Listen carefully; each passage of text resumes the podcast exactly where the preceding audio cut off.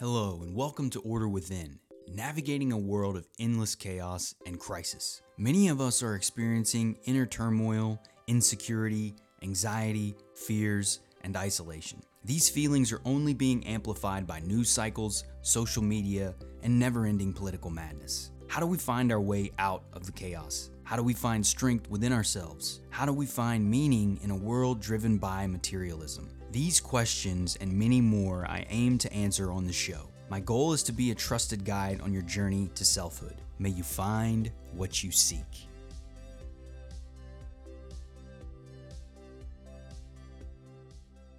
Time to get back into another episode of Order Within, part three today.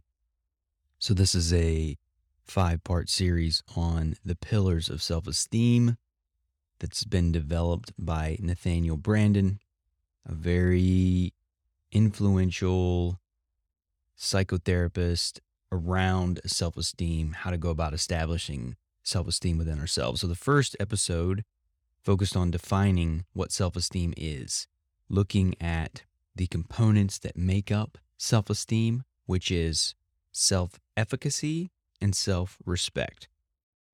The confidence and ability and belief in our abilities, thoughts, our creative capacities, that is efficacy, our belief in our abilities. Respect is our respect for ourselves, our belief that we have a right to exist, to be as we are.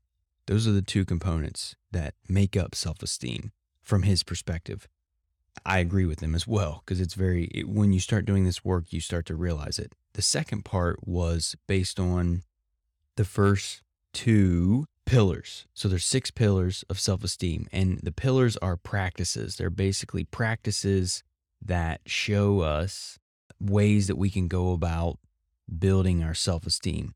And so the first two pillars were living the practice of living consciously and the practice of self-acceptance conscious they build on one another living consciously and accepting ourselves is part of the process. So now in part three we're going to be focusing on pillars three and four self responsibility and self assertiveness so we're going to start with the practice of self responsibility and there's a lot to unpack here as we've done before.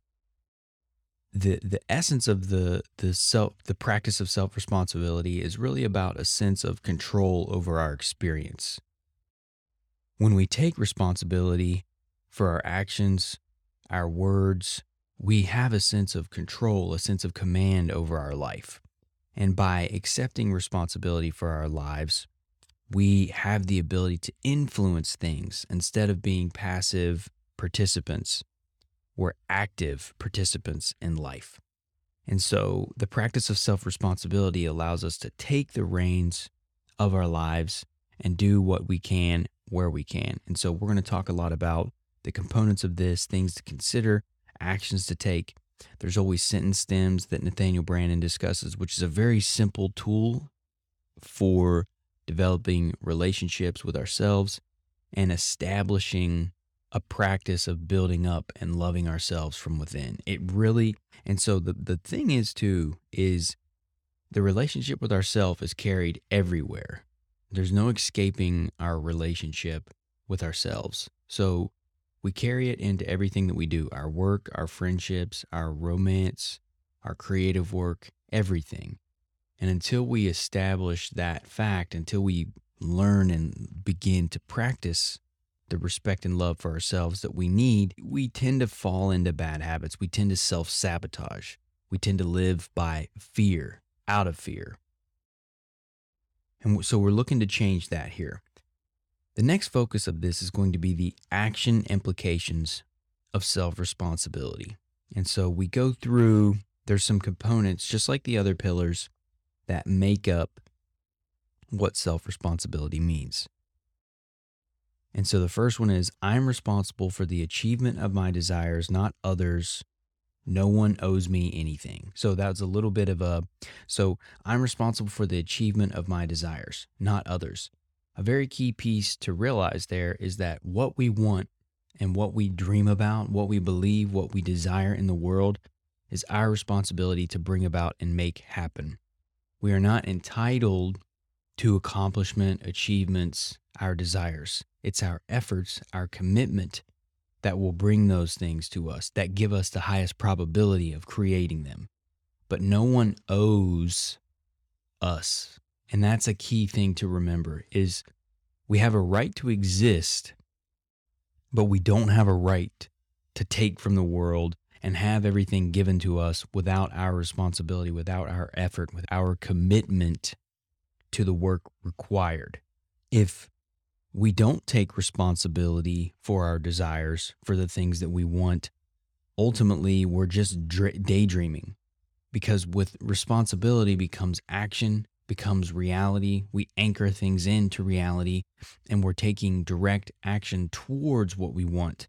If we're not, then we're just dreaming and imagining what we would like. And that's okay. It's daydreaming, imagining, envisioning. Those things are great. But knowing them for what they are. If we do have a serious desire to achieve things and create something specific in our lives, then it takes more than just envisioning. We must take responsibility for those desires and we must take action around it. And that follows into the next piece here. I'm responsible for myself and my actions, my thoughts and my actions. So my mind, my actions. Ultimately, again, tying that back to our actions and what's required of us is key here. Things don't happen without our connection to them, without our direct actions, our commitment to what needs to be done. And so by committing to those actions, by committing to my to my actions, I'm giving myself a chance to move forward and progress towards what I desire. Things won't happen if I'm not willing to take responsibility for those actions. And that's the key there is the power of this is that we hold the power to take action to do these things. But that's also the scary piece of this is that it falls to us. It falls in our hands to take the actions that will drive us towards what we desire. The next piece I am responsible for the level of consciousness I bring to work.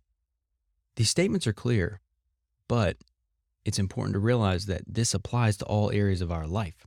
The level of consciousness that I bring to work, to my relationships, to the tasks that I'm doing. That means we have to take responsibility for my components of work.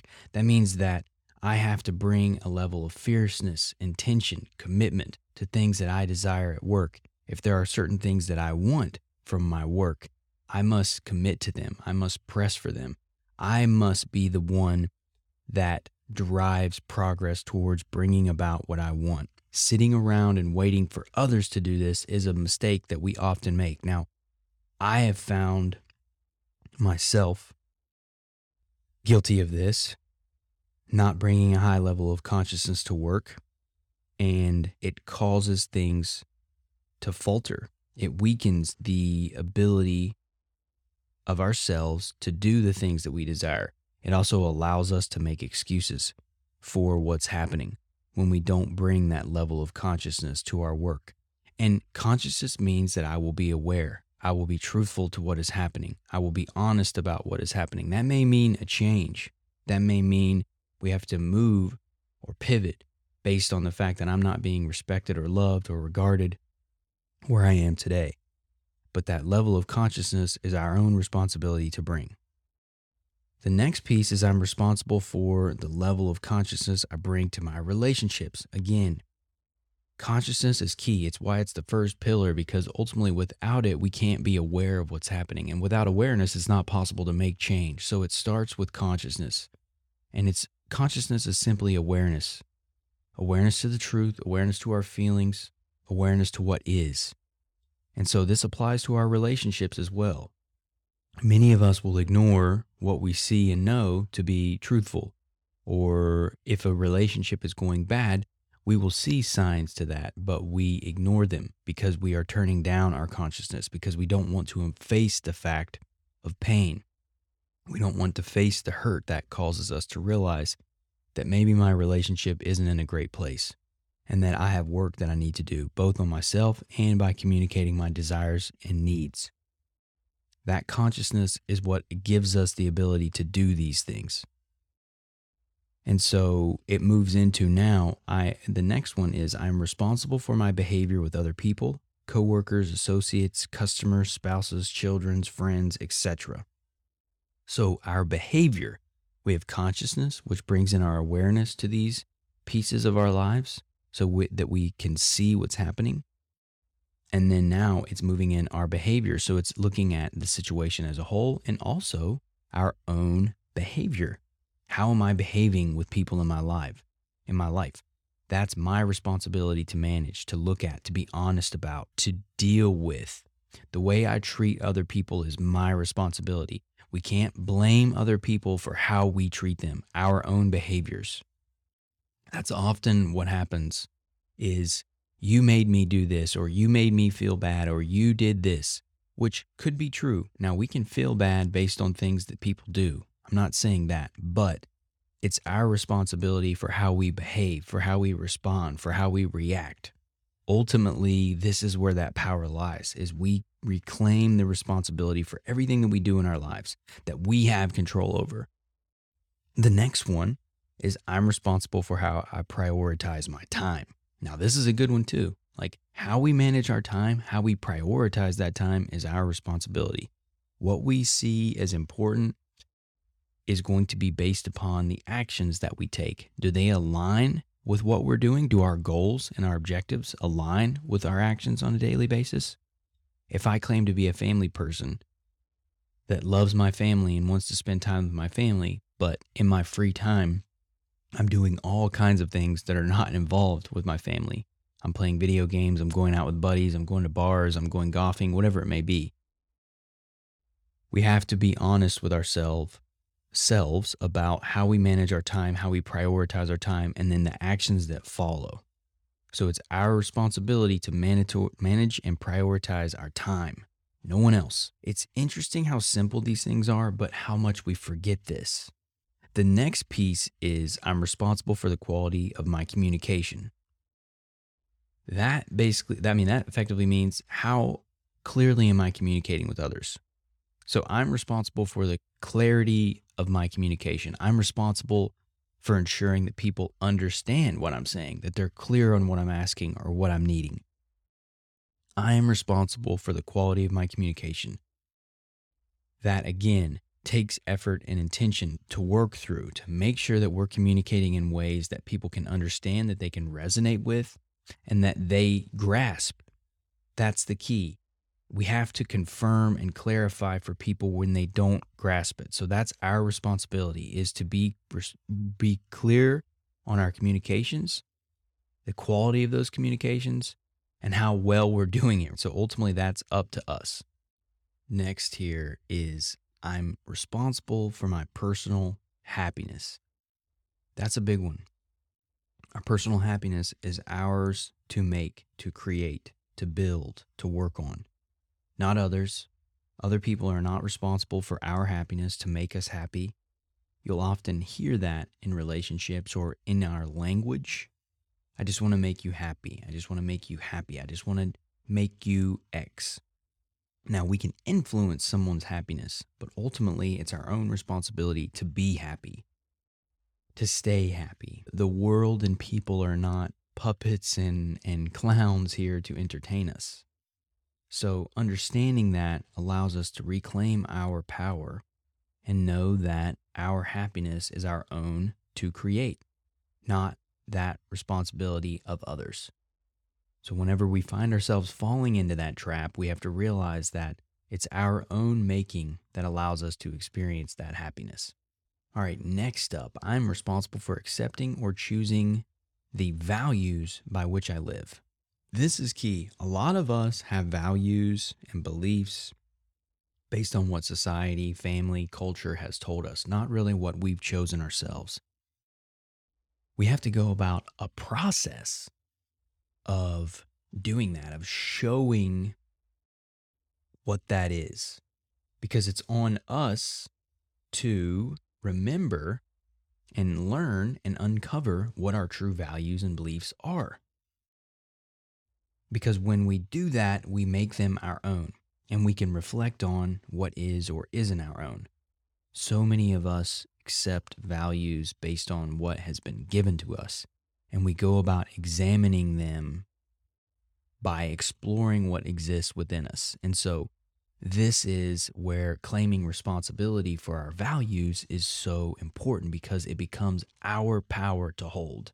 It becomes our power to claim when we say, I am responsible for my values. And reflecting on them is the best way to go about understanding where we are today and then making honest, conscious decisions about what is our values. The next one here is I'm responsible for raising my self esteem. The final one self esteem varies in all of us. It's based upon the actions we take or don't. We can raise it and lower it. It will be higher and lower at different points in our lives. My self esteem when I was a young kid, teenager, adolescent was insanely low. Same thing rolling into my 20s. I was deeply depressed. I've talked about it here on the show, but that's not the same now because I've worked through these things. We can do work to find strength, to find the power to raise that self esteem through these actions. And that's why I'm doing this show. That's why I'm doing this work, is because there is meaningful things that we can do, actions we can take to raise our self esteem. But it's our responsibility to do that, not the responsibility of someone else. And that's the key that we have to remember. Again, like a lot of this is happiness, self esteem, work fulfillment, our communications. Those are our responsibilities. And the same thing with raising our self esteem. It's on us to do that. So, we, by accepting that responsibility, by embracing that responsibility, we have the ability to make changes. And it's very powerful work, simple, but we have to be consistent in it. You can apply sentence stems to each of these statements and then do the six to 10 sentence stems that we talked about in last episode around those specific topics. As an example, if I, here's an example. So, one is I'm responsible for my personal happiness. If I were to do sentence stems on that, I would say, if I were to take responsibility for my personal happiness, blank.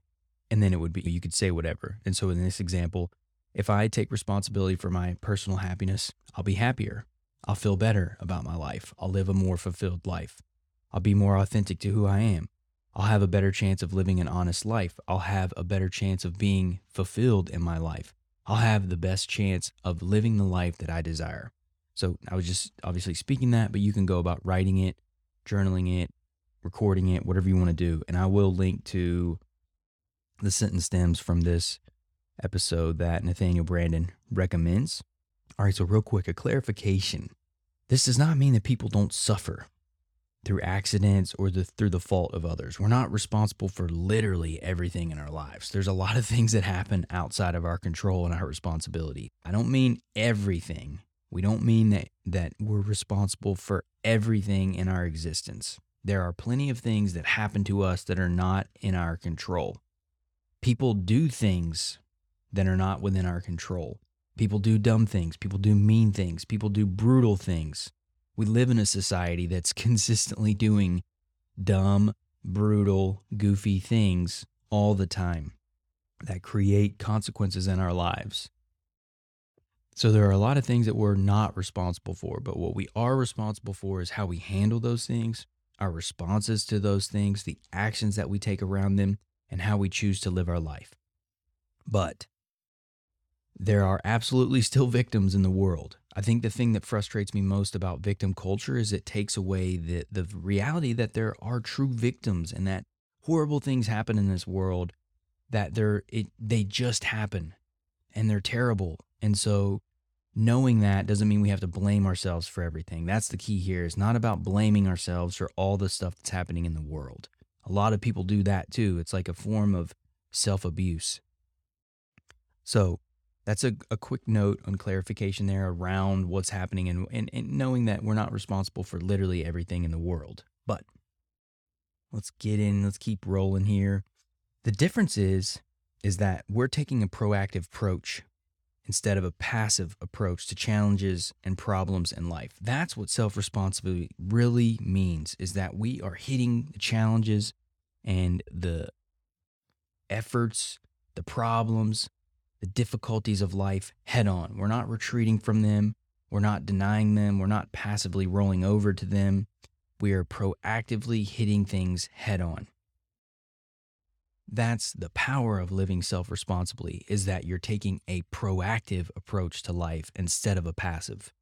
Many of us take passive reactions and paths to life and it creates struggle because we're just sitting around waiting. And there's nothing that we can do if we're serious about making our lives better if we're taking that passive approach. It's interesting because it's easier to be passive and to claim the victim mindset, to be a victim about the world. But it's also harder because the life that you live when you're in that state of mind is miserable. I've been there. It's miserable. And so, while yes, it's easier, quote unquote, it's actually harder. It's worse than it is if we take responsibility for our lives. Taking responsibility is hard, but it's so fulfilling. It's so much worth the work having a life that's your own, that you feel it, what you own it, that you live it every day is an unbelievable accomplishment that not many people achieve. When we work towards this, accomplishing that and the feelings that we have with us, the experience that we bring to life every day is an incredible feat. That's why we do the work. Another aspect of this is productiveness. Work supports our existence, and without effort and goals, we remain children. So, work is the means to which we live as adults. We are no longer children when we become adults and we have to support ourselves. And that's ultimately what this means is that being productive, working, is what allows us to support ourselves and and live every day. And we do that through our efforts, through our commitment to work. And so if we don't, if we're not willing to make that commitment, then we will struggle because we're waiting for someone else to do it. That's the challenge. We have to put in the effort to support ourselves, to exist, to live, and we do that via work.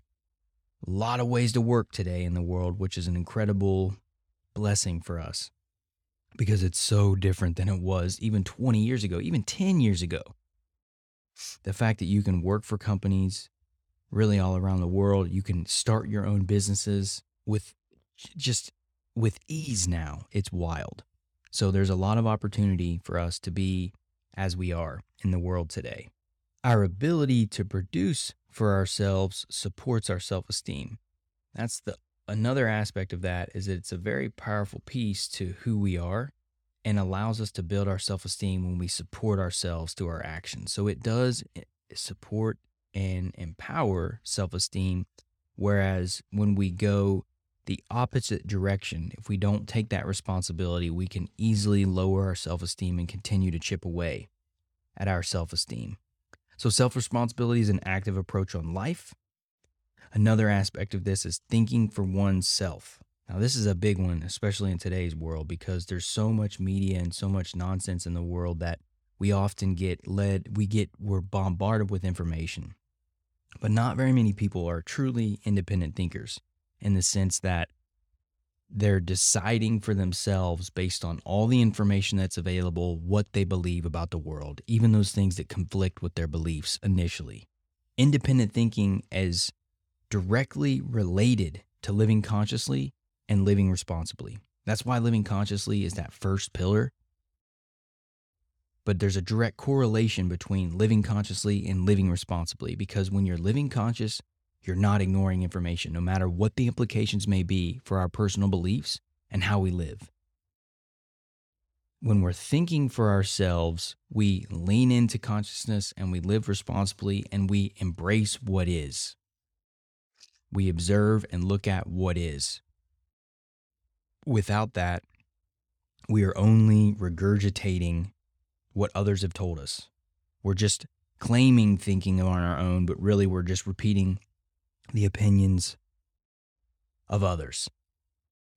Not blindly accepting without question, which again, we can exercise our mo- mind and our responsibility or we can we can pass that responsibility off to others to government people to media people to journalists to celebrities to our family whatever it may be a lot of us pass responsibility for thinking off to others and what it does is it causes us to blindly accept things without question the whole concept of i'm just doing my job is a prime example of that thinking horrible, brutal acts have been committed throughout time based on that concept of I'm just doing my job.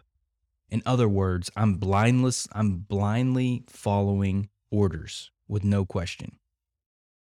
That's a dangerous place to be in general. If we're serious about thinking and being free, we have to take responsibility for our thinking and not just accept things without question. We should challenge and question everything. That's okay. That's healthy regardless. We want to challenge the ideas of the world. As thinking today is often just recycled ideas from others that I had mentioned. That's not where we are. That's not what we have to do. All right, so the interesting thing too is that moral, the moral principle.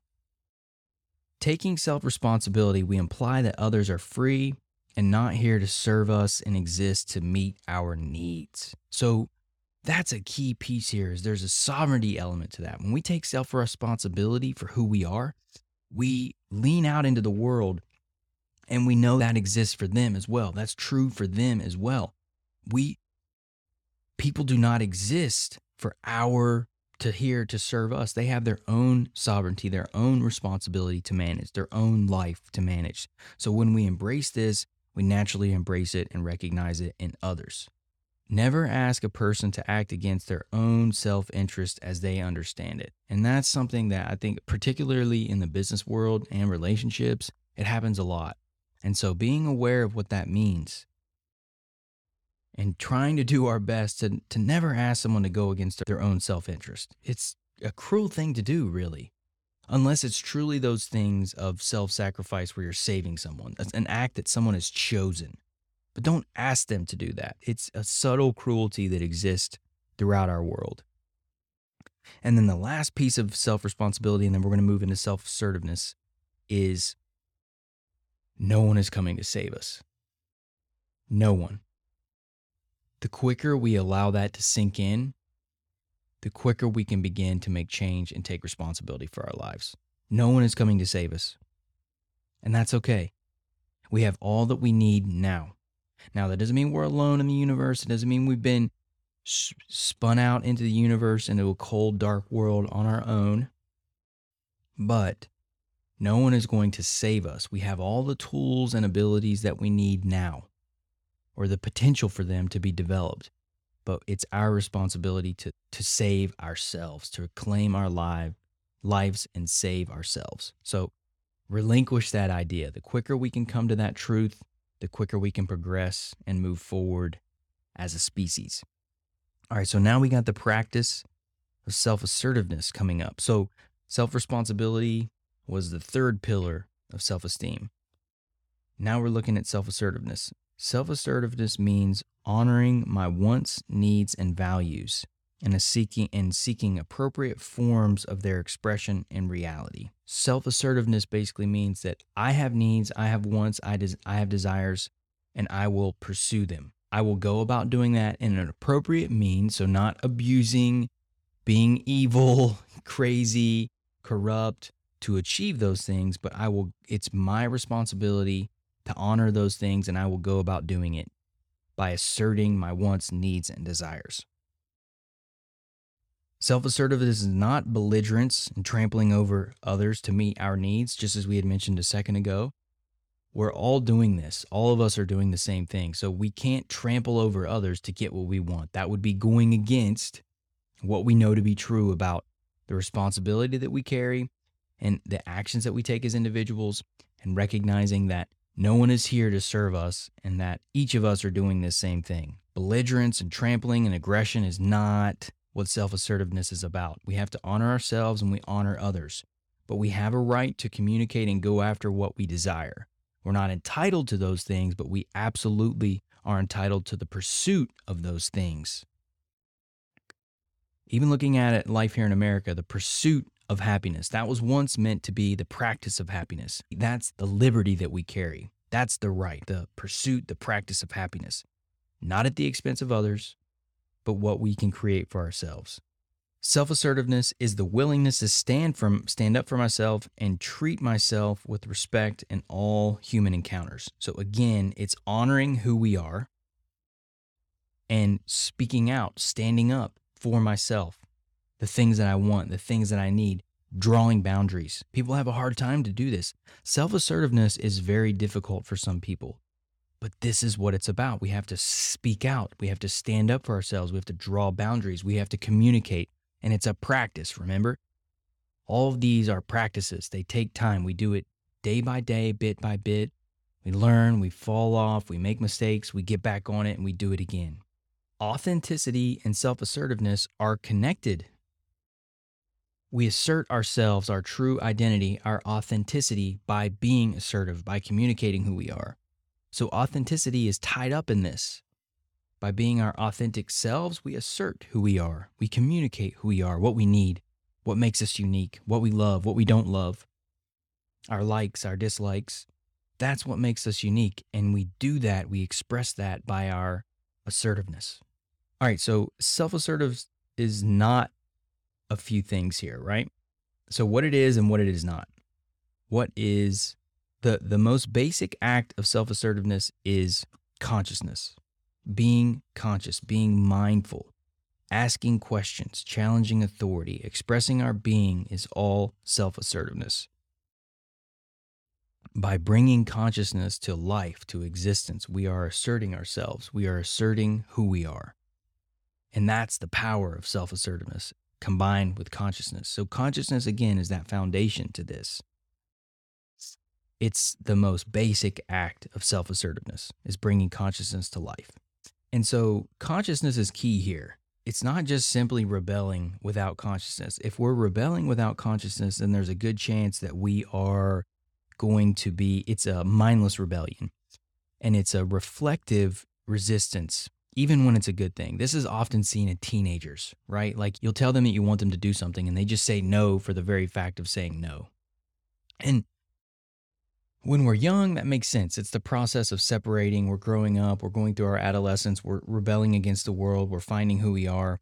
But if we don't break that habit and we carry it on into life, which is what many people do, we literally do things that go against our own interest and well being simply for the fact that we are rebelling. Not because we're choosing to rebel, but because we're reflexively rebelling. It's habitual.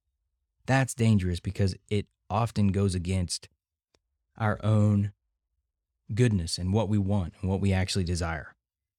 So being mindful of that, where we're being reflexively rebellious in moments. Self assertiveness entails bringing ourselves into the world, not just, not just sitting around, not just aspirations. We actually get out and we get into the arena. That's a key thing here. It ties into idealism too. Is I it, this is something that Nathaniel Branden says about idealist, and he says that this is one of the most self-deluding beliefs that we can have is that the the idealist has this vision of the world but they don't bring action with it. So they declare my ideals are better than what the world has and therefore I am better but I I know this so I don't need to take action but it's my ideals that are enough. As long as I have this idealistic version of the world then I have overcome what is. And his point is that's delusional because really it's just in your head and it's something we tell ourselves a lot. I've been idealistic a lot about a lot of things in my life relationships, work, my relationship with my parents, a lot of things that I had to work on and overcome because I was wrong. I was simply wrong about what I believed and what I thought regarding these pieces. So remember that actions, ideas without action is really just daydreaming and, and thinking in our mind and really not doing much to do it. And and it will over time create misery if we don't change or we don't create action to support it. Again, my life is my own and not others. It's a key piece that's repeated throughout this, but it's important to understand that my life is my own and not others. My life does not belong to others. My life is my own and I others do not belong to me. That's the key here. Ideas at work must be fought for to bring them to life. Ideas are not enough. That's what I was mentioning earlier about work and just entrepreneurship, business, whatever. We have to fight for the things that we want, our ideas. We have to push them. Coming up with ideas is not enough, but being accountable, taking action, pulling in people that we need, pulling in stakeholders. If there's multiple people involved with what we need, then we, it's our responsibility to go about doing that. This is how we participate in life instead of spectating, instead of wishing, instead of waiting. We assert ourselves and our desires, our ideas, and we push to bring them to life. Now, we don't, we're not pushy, we're not inconsiderate when we do these things. We're mindful of the fact that others also do this, but we relinquish the idea that someone else will do it for us. It is our own responsibility, and that I need to collect and move together. And if I have to pull resources and teammates and all of these things, then it's on me to do that. That's an empowering position. It's also terrifying. Self assertiveness confronts life challenges and doesn't avoid them. There's so much avoidance right now in our world pain avoidance. We're all seeking to avoid pain. We don't grow when we do that. We just live in our comfort zone. And particularly the world that we live in now, it's an endless amount of placating and, and soothing ourselves with all the things that we have social media, video games, porn. I've talked about a lot of this stuff, sports. You need balance, all this. I'm not saying we don't live a fun life, but if we're spending hours and hours a day, every day, distracting ourselves from what matters, then we're not serving who we are and what we really care about and we're only going to be more unhappy as we go on in life because it just gets further and further away from what we truly desire. A real serious thing, too, is the fear of self assertiveness, is in fitting in versus standing out. And that's a key thing here is a lot of people choose to stay within the herd because they don't want to stand out. Self assertiveness naturally stands out because you're asserting yourself and your desires and your needs and your wants regardless of what society may say. And that's a scary place to be. So it takes a lot of courage to do that. This is an individuation process. Throughout history, so many brilliant minds have talked about becoming a whole individual, knowing thyself, connecting to who we are. The interesting thing is, though, when we know ourselves, when we develop an individual relationship with ourselves, it empowers us to have relationships with others because we now understand the inner dynamics of human relationship and what it takes to be successful and fulfilled and be happy. That knowledge we carry into relationships with others, understanding they too have those needs and desires. And the way we can go about communicating that is through this work. So it's a bit of a conundrum that individuation actually gives us this empowered position to be in relationships with other people. It's about this individuation process is about bringing our whole self into the world, all of who we are, all that we desire, the loves, the the beliefs, the values, the cares, the likes, dislikes. It's about bringing our whole self into the world. When we don't do that, when we don't express ourselves, we are hurting our self esteem by suppressing who we are. And this happens a lot. We go about life not pursuing what we truly desire out of fear, whatever it may be fear of money, fear of our parents, fear of society, fear of failure, fear of whatever people will think, all kinds of fears. But over time, that erodes our self esteem and our relationship with ourselves, and we end up being miserable until we learn to honor who we are and being honest with who we are and expressing ourselves fully.